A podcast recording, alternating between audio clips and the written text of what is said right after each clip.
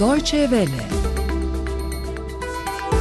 Alman basını Almanya'da yeni koronavirüs vakalarının Türkiye ve Kosova'dan dönen tatilciler arasında sıklıkla görülmesi, muhalif Rus siyasetçi Navalny'nin zehirlendiği iddiası ve Trump'ın eski danışmanlarından Bannon'ın gözaltına alınması 21 Ağustos 2020 tarihli Alman gazetelerinde öne çıkan yorum konularını oluşturuyor. Basın özetlerimize Frankfurter Allgemeine Zeitung'dan aktaracağımız bir yorumla başlıyoruz değerli dinleyenler. Gazetedeki yorumda Almanya'da son günlerde artan yeni koronavirüs vakalarına ve bunda tatilden dönenlerin oynadığı role dikkat çekiliyor. Alman hükümetinin pandemiyle mücadele konusundaki yetkili bilim kuruluşu Robert Koch Enstitüsü en çok yeni vaka sayısı tespit edilen tatilciler arasında Kosova ve Türkiye'den dönenlerin başı çektiğini açıkladı. Frankfurter Allgemeine Zeitung'daki yorumda konuyla ilgili şu ifadelere yer veriliyor. Balkan ülkeleri ve Türkiye'ye gidenlere dair veriler bu kişilerin turistik amaçlı gitmediğini, daha çok ailelerini ziyaret ettiklerini ortaya koyuyor. Bu ihtiyaca karşı çıkacak bir durum olmasa da virüse karşı korunmada dikkatsiz oldukları göze çarpıyor. O nedenle de virüsü taşıyanların göçmen kökenli vatandaşlar olduğu bir durumda turistlere yönelik seyahat uyarıları vermenin getirisi olamaz. Tatilden dönenlerin virüsün yayılmasında oynadığı role dair bilgi ise henüz yok. Üstelik tatile gitmeyen evde kalanlar test edilmezken tatilcilerin daha sık test edildiği de ortada. Bilinen tek şey seyahat etmek pandemiye ve karışıklığa katkıda bulunuyor. Sırada Münchner Merkur'dan Rusya ile ilgili bir yorum var değerli dinleyenler.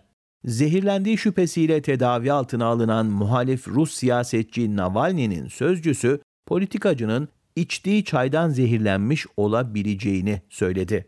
Konuyu değerlendiren Münchner Merkur gazetesi Navalny olayının Putin'in muhalifleriyle mücadelede hiçbir yöntemden çekinmeyeceğini açıkça ortaya koyduğu yorumunu yapıyor.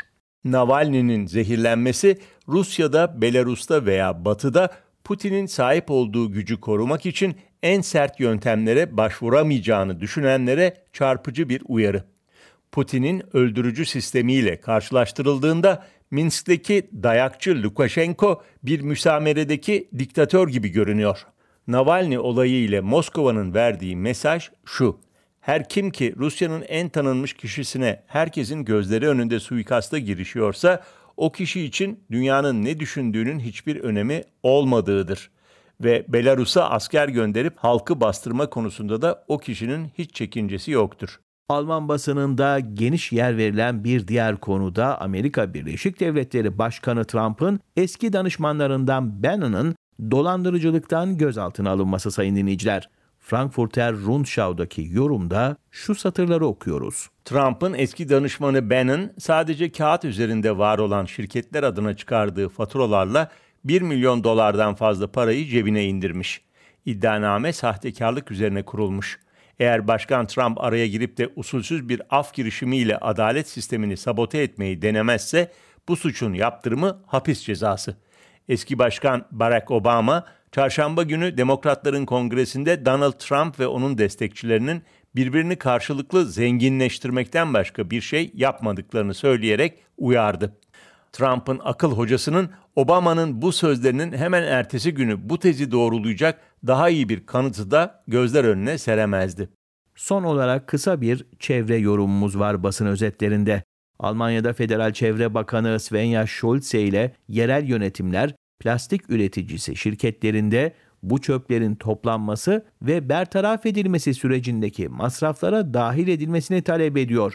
Konuyu yorumlayan Wiesbadener Kurier gazetesi sadece üreticiler değil tüketiciler de sorumlu diyor ve devamla şu yorumu yapıyor. Sadece üretici şirketler değil biz tüketiciler de çöplerden sorumluyuz.